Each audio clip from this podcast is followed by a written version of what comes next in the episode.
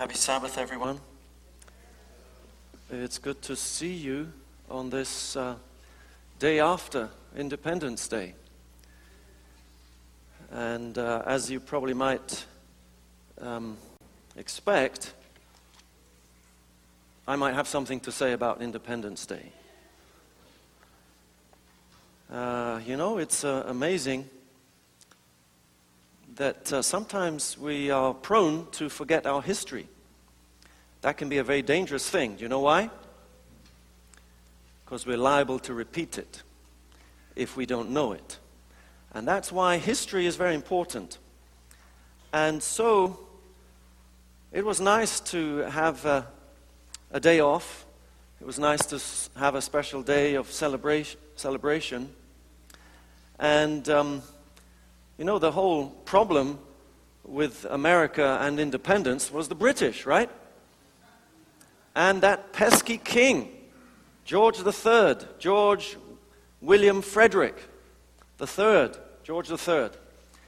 Um, it's interesting that um, John Adams had some things to say about independence from the British, and I'd just like to share with you a little bit here. It says, While danger was gathering round New York, and its inhabitants were in mute suspense and fearful anticipations.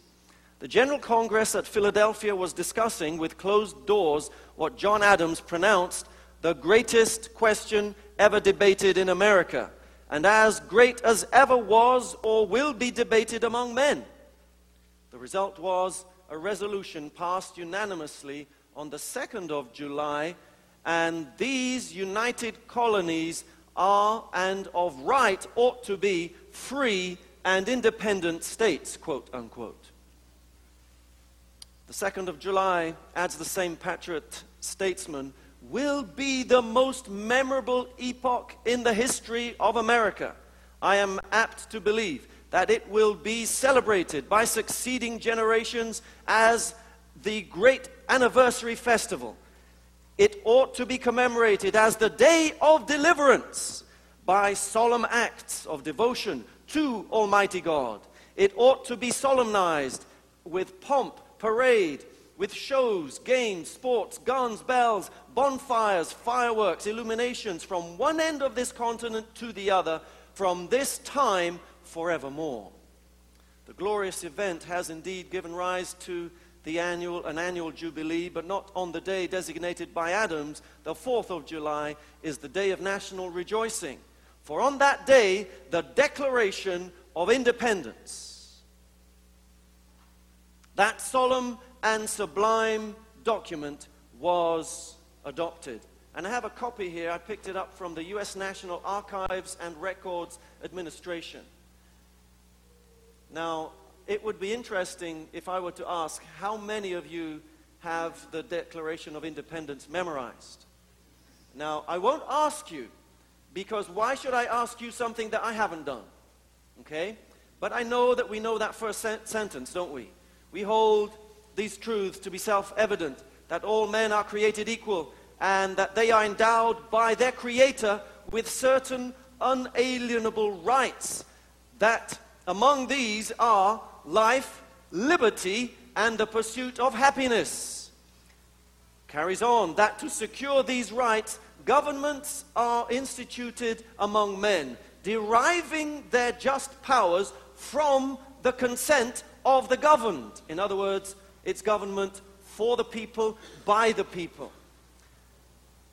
That whenever any form of government becomes destructive of these ends, it is the right of the people to alter or to abolish it and to institute new government, laying its foundation on such principles and organizing its powers in such form as to them shall seem most likely to affect their safety and happiness. I could, I could go on.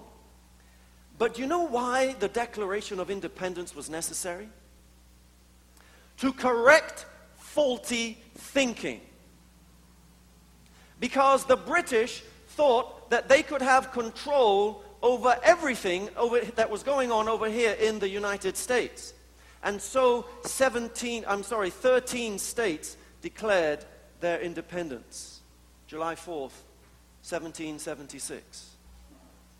But the reason for that declaration of independence was, in fact, an assertive demonstration of anger.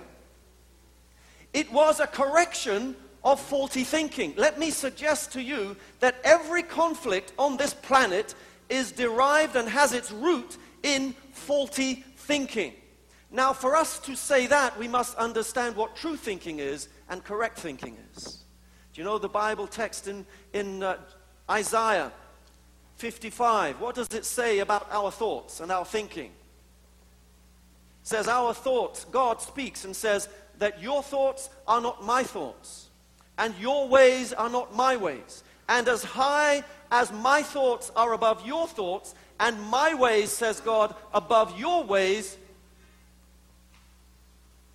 they are as high as the heaven above the earth. And so, friends, we need to have our thinking elevated. What do we need? Our thinking to be elevated. And I can tell by the response that that is what we need just this morning. Friends, the Declaration of Independence and faulty thinking have a lot to do with forgiveness. And uh, don't you love my new pulpit? Wow. It's got so much room. I can uh, set up my, my drink dispenser here too. You know, forgiveness, I think, is one of the most powerful forgotten Christian virtues. We carry on. You see, forgiveness defies human thinking. Forgiveness is a divine attribute. And it is, in fact, what brings us salvation. Amen? It is basic to Christianity. And so I have felt impressed, looking around me and inside of me, to preach this series on forgiveness, which has to do with the correcting of our faulty thinking. And so last Sabbath, um, by way of um, summary. In fact, let me pray before I bring in the, the summary. But um, I thought you'd be encouraged by that um, declaration, the reading of the declaration of the unanimous declaration of the 13 states of America of independence. And uh, it was a very powerful example of assertive aggression because, or, or, or anger. There, there, is, uh, there are faulty ways um, to, to be angry. And this is an assertive way that laid things out, that gave the boundaries, and said that uh, we, in fact, have freedom that is based upon correct thinking, that is based then upon the Word of God and His forgiveness of all mankind. So that's a, a really wonderful uh, document. And this country, we mustn't forget, was built upon Christian principles that are brought into the um, Declaration of Independence and indeed um, the Constitution.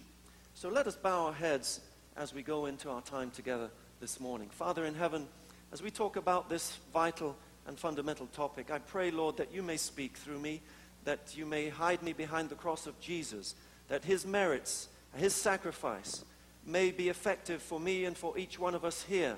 Dear Lord, raise our thinking above the, the mire, the quagmire, and the mud of our human reasoning that is so tainted by our sinfulness. Lord, lift us up. Lift us up to have the attributes of our Heavenly Father that would even forgive his enemies. Lord, help us to understand the healing power of forgiveness. Please hear us because without forgiveness, we are lost.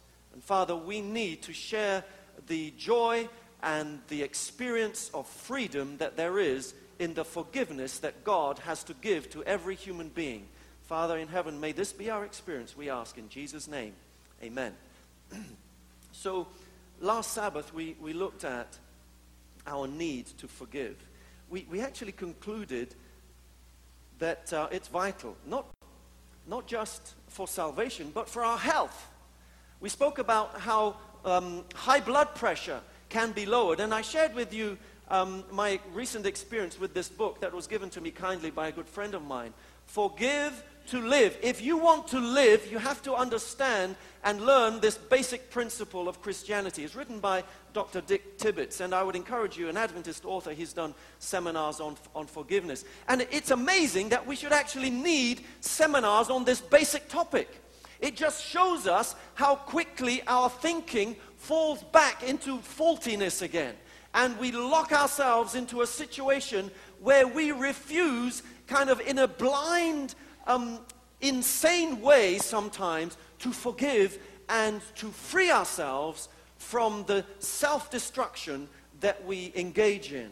And so we, we looked at that and we saw that the, the, the lack of forgiveness in an individual's lives, life, especially a Christian who should know better, is actually the, the major hindrance in going forward. It's a hindrance in the present enjoyment of life.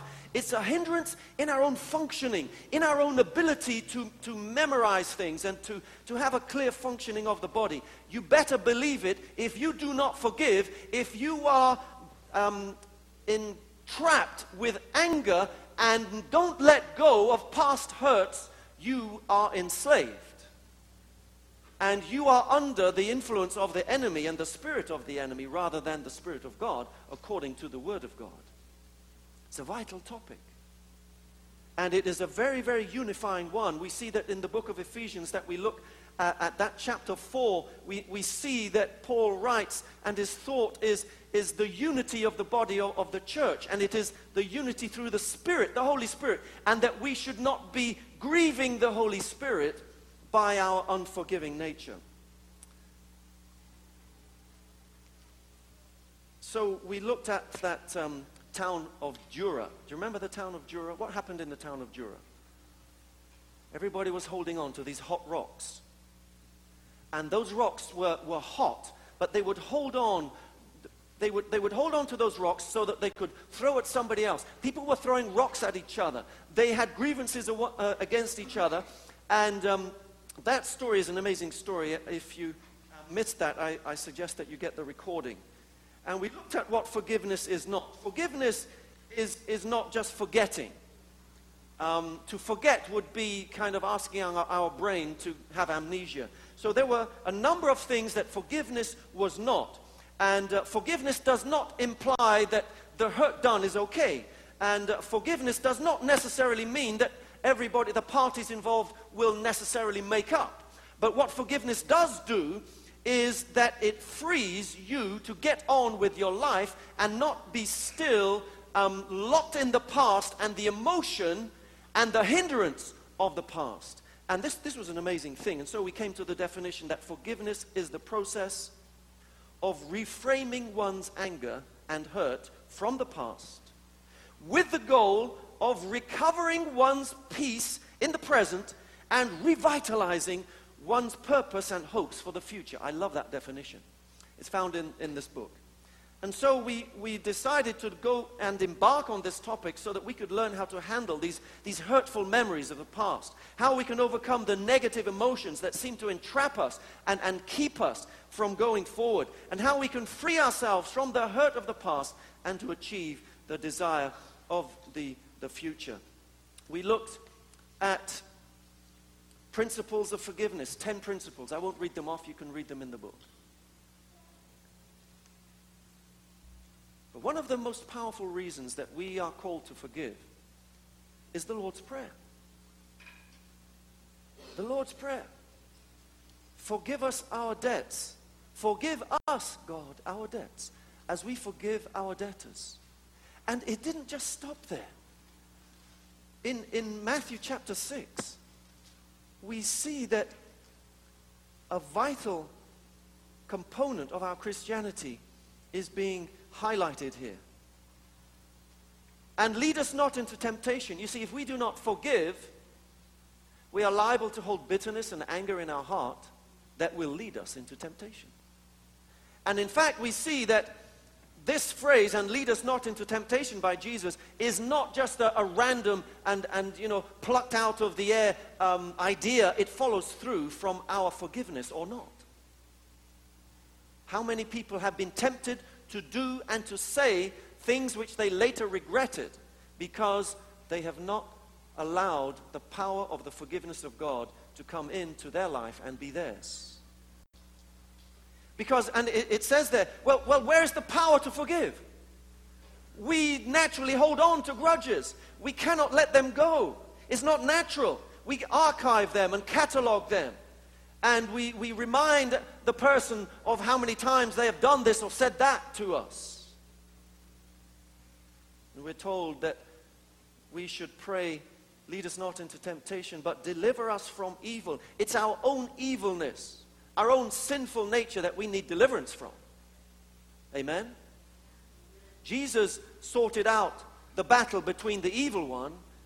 That was fought with Jesus and, and the evil one. Now we have got our own battle, which is to overcome the evil in us. Verse 14 For if you forgive men their trespasses, your heavenly Father will also forgive you. But if you forgive not men their trespasses, neither will your Father forgive your trespasses. And we saw that it is in God's nature to forgive. And we looked at Matthew 18. And so often we go to Matthew 18 for all kinds of reasons. One in particular. But the, probably the most important one is to look at the story about a man that was forgiven an unpardonable debt. It was not possible for him to repay. He begs the master and says, Master, give me time, I will repay. It was an impossible debt to pay, but he, in his blindness, thought that he could. The master had mercy upon him and forgave him. And what does he do? He goes out and he starts throttling the man that just owed him a pittance, probably $10. And we are so much like that man. We have been forgiven our great sins, and we can't forgive each other. I mean, how can the forgiveness of God be propagated and spread if we do not allow the power of God's forgiveness to pass through us? Faulty thinking and not knowing what to do with our anger. You know, when we're hurt, it's normal to be hurt. But you know, if we start looking at this and analyzing it um, from a Christian perspective, we will see that there is a lot that we can do to break out of the trap and the chains and the prison that an unforgiving spirit has. You know, we often feel that uh, life should be fair, and it's not fair when people hurt us, when they say something wrong about us. We need to understand that um, life will never be fair until we get to heaven. And so we shouldn't be surprised when we suffer some things that seem unfair to us. And you know, really, according to Dick Tibbits, the only way out of this years of resentment, years of holding a grudge, years of being actually sick, physically sick, is to forgive the way God teaches us to forgive. That is the only way out. That is the only way out. And I'm sure that all of us have a personal testimony. The author um, describes his own personal testimony of how he held bitterness and anger to his boss, who, for no apparent reason, when he was at the height of his uh, input to this Christian company, this Christian ministry, uh, he was fired, he lost his job. He was told, and he describes how he went into the, um, the, the boss's office, and you know how it is when the boss calls you in. Um, and he described those emotions going through him and, thinking, well, uh, this, this could be something bad. But then he thought, no, he shrugged it off and said, this, this can't be bad. It, it's, it's, uh, he's just probably going to um, tell me what a good job I've been doing in my work. And so he couldn't even, when he got into the office, the boss couldn't even look him in the eye. He just said, we've had to um, downsize, and so we've decided to cut your position. So please go to your uh, office, take everything away, and um, go. Uh, we, we can't afford to have you anymore. And you can't imagine, or you probably could actually, those of you that have lost a job, the anger, the resentment, and the bitterness that hit the author. And he said that he had to actually um, take stock of it. It was such a humiliating thing to have to do. Uh, people are asking him, Why are you tidying everything away? What's going on? And, you know, what are you going to say? I've just been fired. And uh, he stopped on his way home and, and just to try and grasp this. Is, this. is this really happening to me? So, unfair things happen. And we need to learn how to deal with them. Now, the author tells his story how um, he wasn't able to deal with it in too much of a positive way, and he began um, getting sick. His blood pressure was up, um, he was short tempered, and he was really not a, a, a, very pleasant person to be around until he um, realized the power of forgiveness. It didn't make it right, but it was something that he needed to do. And he said that he suffered, he suffered spiritually. His spirituality suffered through not um, forgiving, by, by holding on to this, this anger and resentment. Y- your own spiritual life, my own spiritual life, is hindered. Now look at this. He said his spirituality, his, his, he was also affected psychologically.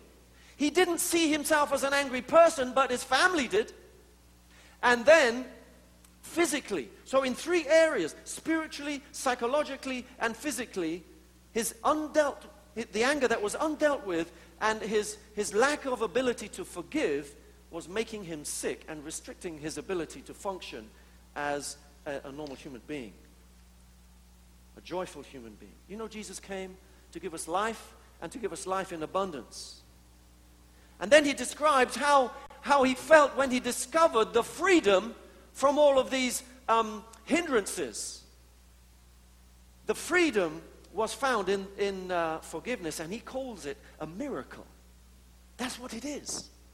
When, when we can grasp the, the motivation, when we can grasp the concept, when we can put it all into perspective and our thinking can be corrected, and we look and see how much Jesus has forgiven us, why should I not extend forgiveness to others. And you know, Jesus said that in Matthew chapter 5.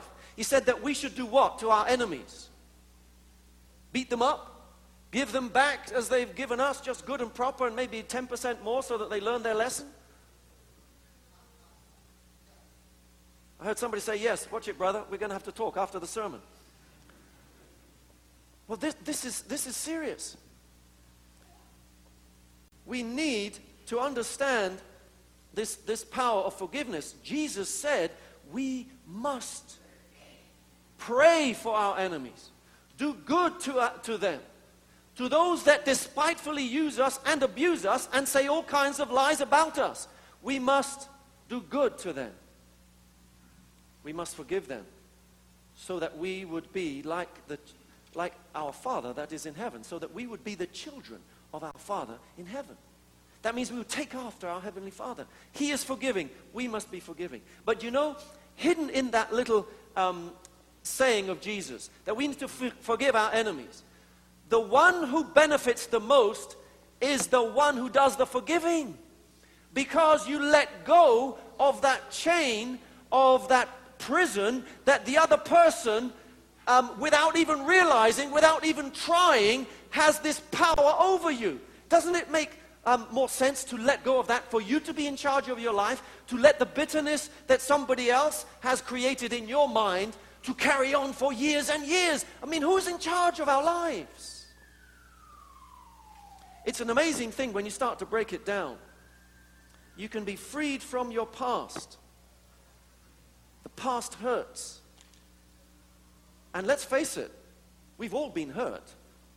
But the question is, how do we deal with it? Um, there is a, a little questionnaire here that I would just like to share with you uh, so that to see how we fit into this um, aspect of forgiveness. So, the question number one, it, this is on page 27, it's the forgiveness journey. And so it's a little questionnaire, and all you need to do is answer yes or no. So the first question is Do you have a story about someone who has wronged you, someone whom you have yet to forgive? So you could be mentally doing this and, and see how you score. Are you aware of the price you are paying by not forgiving? That's question number two. So you answer yes or no. Have you made the choice to forgive this individual? Number four, are you able to sufficiently change your story of hurt and suffering so it is less painful? And so the, the element of forgiveness looks at the bigger picture and tries to see, tries to put yourself in the other person's shoes and, and uh, help understand that um, life isn't always fair. Anyway, number five, has your new story of the old event given you a better perspective on life? Number six, when a situation brings you back, listen to this, to feeling helpless, are you able to change that feeling? You know, sometimes just seeing an individual can trigger the whole story again. Forgiveness gives you the power to let go of even the memory of, the, of the hurt and to be able to love those that have hurt you.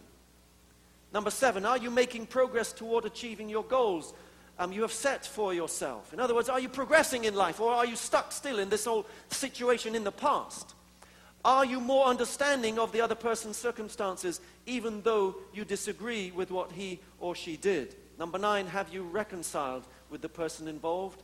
Number 10, has forgiveness brought you peace with God or greater clarity about your higher purpose in life? You may not have been able to answer yes to most of those questions. In fact, you definitely probably wouldn't answer yes to the first one. And that should not concern you at this point.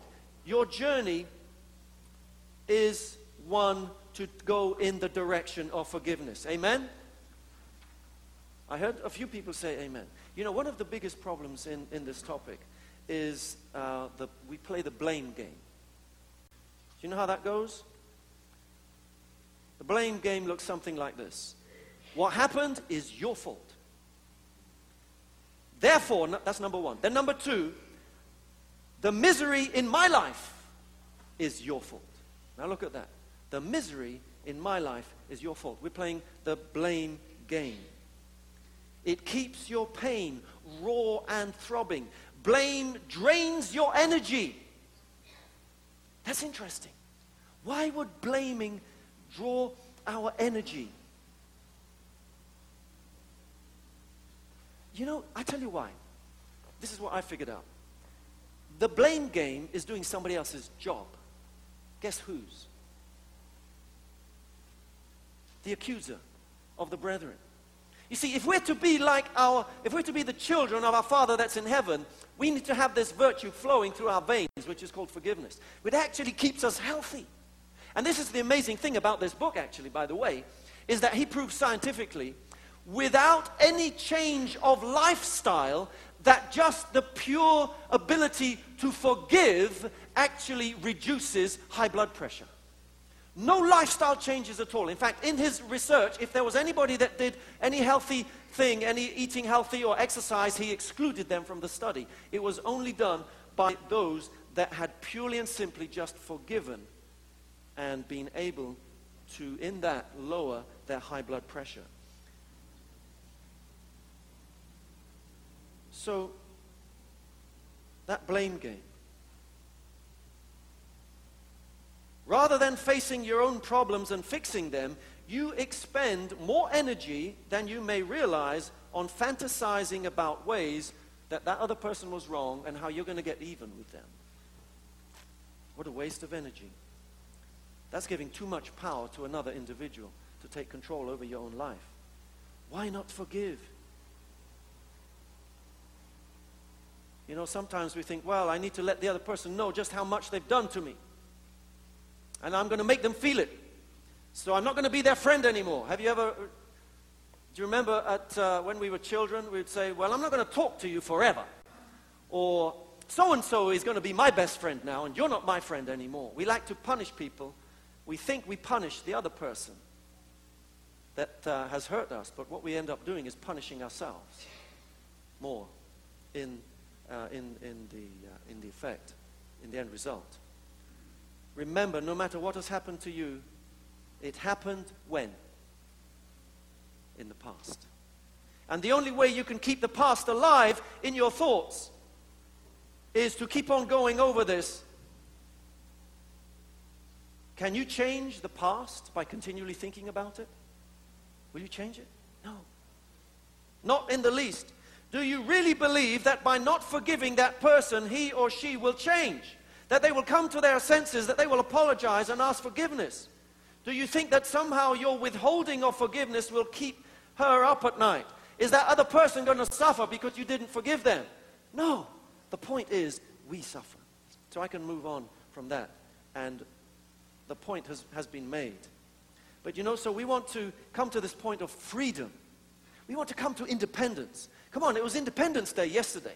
Let, let, us, let us get some independence from the, the prison of our past hurts and grievances. After all, God has forgiven us. Let us forgive one another. So we can go from being victim to victor. Victor means being victorious. Amen? How many of you want to be victorious today? Let me see your hands. I want to be victorious. But forgiveness has a powerful part to play. So, when we think we punish the other person by not forgiving them, that's like having fool's gold. There's no value. There's no value in that at all. Absolutely none.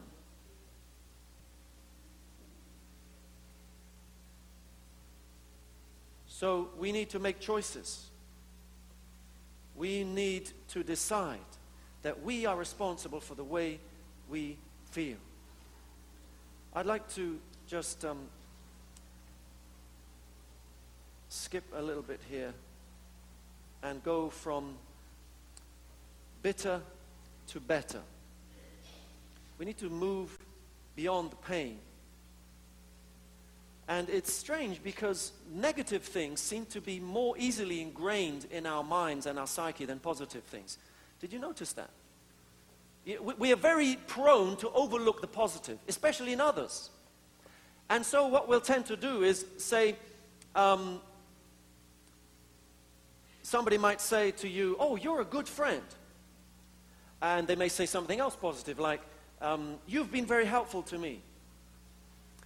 And then they might say, You tend to tell a, few white lies. And then you might say, You dress very stylishly and um, very tactfully and, and uh, respectfully. And um, you were very helpful to me last night. Now, what is the thing that is going to be ingrained in your memory most of all? That statement where the individual said, You tend to tell a few white lies. You're going to start wondering, what are those white lights? What are they talking about? And we will focus more naturally on the negative than the positive. So we need to understand that. And so um, we would be in danger of uh, justifying our anger.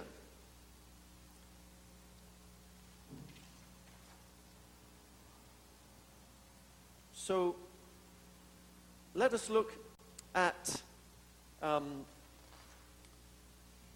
the bad side of anger is that I have someone else to blame for my misery, number one. Um, being a victim means, number two, I have less responsibility for my circumstances. That's the, the bad side. And uh, the other side is that I get attention when I'm angry. Or I feel powerful because I can either intimidate others or manipulate them by making them feel guilty. And um, so, what we need to do is find the correct way to express anger. And there are three ways that we tend to express it. There's one passively. Passively means that um, we ignore the event. Uh, we wish that it would be different. This is passive anger. And we withdraw. Um, we become accommodating and we avoid. That's not dealing with it. And then an, another way to express anger is to uh, uh, express it aggressively. And that means that um, we would uh, reveal such behaviors as attacking, um, being forceful, bullying, criticizing, controlling, trying to harm others. That's how we would manifest our aggressive anger. But then there's assertive anger. And that's what I think is um, uniquely summarized in the United States um, Declaration of Independence. It lays it all out. It says, look, this is wrong. We don't accept this. It's not fair. So we're still being responsible, but we are, uh, we, we may be angry, yes. But we are directing our anger assertively, and it is revealed by such behaviors as speaking to the individual about it, being honest, stating our expectations, setting boundaries and then detaching ourselves from the pain that has been inflicted. That's a better way to deal with anger. And it has to do with forgiveness. And so I'll uh, just conclude here before I have a little story. What do you want to be? Do you want to be bitter or do you want to be better? It's obvious, isn't it? But you know, bitter, bitterness goes like this You make me angry, therefore your actions cause my feelings and behaviors. Therefore, you must change so I can feel better. Therefore, if you do not change, I will resent you. I will be miserable for the rest of my life. That's the therefore of bitterness. Now, if you want to be better, this is how you need to look at it. Better says, I make myself angry. Therefore, my thoughts and actions determine how I feel and what I do. Therefore, I choose how to live my life. Therefore, I am free to do what I need to do for my well being. I will go on with my life and live happily ever after. I want to be better. Now, I am not here to tell you that I'm perfect or that, uh, you know, I'm great at forgiving everybody. No. But I have sensed freedom. I have sensed the power, the divine power that comes into your mind and says, yes, this is the right thing to do. I may not want to do it naturally. I may not incline to it. It may not be my first response. But when I analyze it and I look at the broader picture and I, I say to myself, what's the point? I mean, I've actually seen myself being incapacitated my ability to function is limited by the anger and resentment that I have held. So I'm wondering maybe if that has been my experience, that you could also be freed from that kind of experience too. And you know, we often are hurt most by the people we're closest to and the ones that we love the most. The devil has a way of winding us up so that we can be absolutely obnoxious to one another. And then we hold on to that emotion. How dare they make me feel like this? How dare they make me feel so unworthy and unappreciated? Don't they know who I am? There is great release. There is great power in dealing correctly with our anger looking at the larger picture and seeing that, you know, probably this, this individual, you know, has been going through a whole lot of uh, horrible situations anyway. And we need to free ourselves from hurting ourselves emotionally, psychologically, and physically. And as we do that, we'll be actually being Christian. Basic Christianity is built upon forgiveness. How are we forgiven our sins? How are we forgiven our sins? Because God forgives. This is one of the most powerful attributes. It is based upon love. God is love. You see, forgiveness costs. And so we are being asked to forgive at a level that is so infinitely below the level of forgiveness that God has demonstrated to humankind. Oh, my friends, listen to that word give for. Forgiveness requires that something is given for my sin.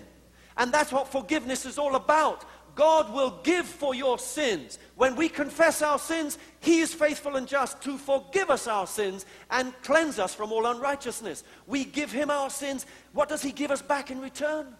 He gives us life. He gives His life for our sins. That is forgiveness. How dare we?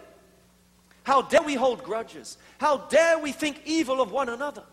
When our Heavenly Father has done so much and gone to such infinite lengths, emptying all of heaven to show us how much He loves us and forgives us a debt that we can never repay.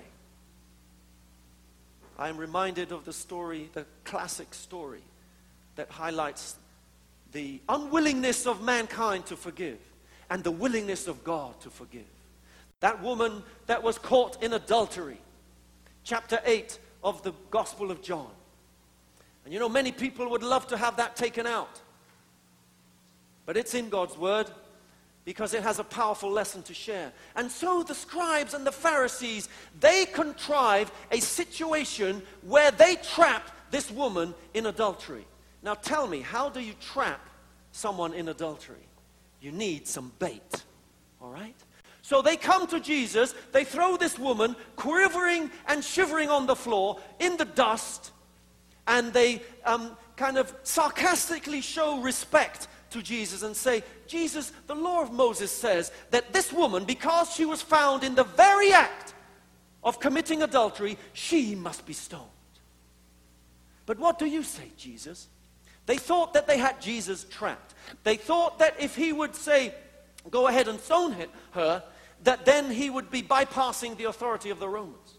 And that if he said, well, forgive her, that, they would, that he would be neglecting and showing that he wasn't a faithful prophet, that he would be neglecting the law of Moses. The thing was that they, in their hardness and their blindness of having and harboring an unforgiving spirit, even to the very manifestation of God in the flesh, they were not able to be true. They didn't even read in their own law where it said that the husband was the one that had to bring the wife to be stoned. And that the ones to stone, to be the f- ones to first cast the stone, were the witnesses. And it also said that both had to be stoned. So the husband finds um, his wife committing adultery with another man. The man that, that, that was in the act has to come and be stoned as well. So where was he? Where was that man? And how did they know that this woman was found in the very act? So they weren't even playing by their own rules. And so, as um, that woman is there on the floor, and Jesus is allowing the, the, the, the, the kind of scenario to play itself out. And so they come to Jesus and they kind of try and press him. Come on, well, why, don't, why don't you say anything? And Jesus just looks like he isn't paying any attention to them and is writing on the, on the dust in the, in the earth. And he says, in fact, I want to read it because it's important to read exactly what's written there. John chapter 8.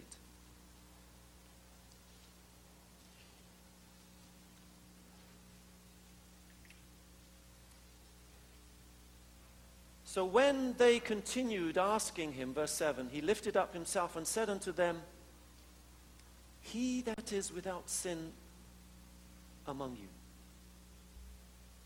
He that is without sin among you, let him first cast the stone at her. Now, you imagine what's going through the mind of, of the woman. Please, please. She knows she's guilty. By whatever circumstances they had contrived, she's expecting the blows. She is expecting it.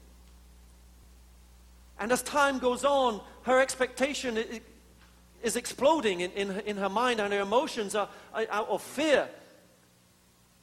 But nothing happens. And the account goes on and says, And he again stooped down and wrote more in the ground.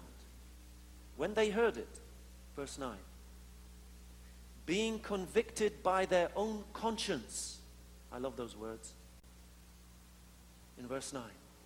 Being convicted by their own conscience, they went out one by one, beginning at the eldest, even unto the last. And Jesus was left alone, and the woman standing in the midst. When Jesus had lifted up himself and saw none but the woman, he said unto her, Woman, where are thine accusers? Has no man condemned thee? She said, No man, Lord. And Jesus said unto her, Neither do I condemn thee. Go and sin no more. Was she guilty? Yes or no? Yes, she was. Were these men guilty? Yes or no? Yes, they were. Oh, praise God for his amazing grace. That he sees the heart. He goes deeper than the external outward appearance. We need to do that as well in our dealings to one another. We need to have this divine grace of forgiveness that is powerful and is able to say to that woman, Neither do I condemn thee. Go and sin no more. That is not condoning the sin. It is saying, yes, sin costs, but it cost the life of the Son of God. But in that forgiveness, there is power, amen? There is freedom to go and sin no more. And lead us not into temptation that we would not sin is predicated, is based upon our forgiveness of those that hurt us and do wrong to us. We are led into temptation by the devil every time to do silly things because of our inability to forgive and see this most powerful attribute of, Christen, of Christianity. Let's try it. Let's try forgiving one another. Asking God to help us drop the stone and stop burning our own hands and harming our own health. You will be happier. I'll be happier. This church will start filling up again. Did you hear what I said? You know what? They'll start saying, you know, at Kalamazoo, those people, they love each other. They never say anything negative about each other. Nobody ever says anything negative about, about somebody else behind another, somebody else's back. It's a safe place to be. You know, the word will spread. And we will start seeing Jesus take a hold of your life and my life. And I want to talk about the joy of forgiveness on the 19th. Would you pray with me? and ask God to help us experience this amazing miracle, this amazing gift that is designed to give us more joy. How many of you want to experience more joy from God by forgiving? I'm raising all my hands. You know? Where would we be if God kept a record of all the times we sinned, not just when we sinned by accident, but when we sinned knowingly, when we knowingly sinned and went ahead, God still forgives us. But He says, go and sin no more. That is the power of forgiveness. Are you experiencing the power of forgiveness? You will experience the power of God's forgiveness as you forgive those that have trespassed against you. May God bless you and may God send us His Holy Spirit so that we can do and finish His work, is my prayer in Jesus' name. Amen. This media was brought to you by Audioverse, a website dedicated to spreading God's Word through free sermon audio and much more. If you would like to know more about Audioverse, or if you would like to listen to more sermons, please visit www.audioverse.org.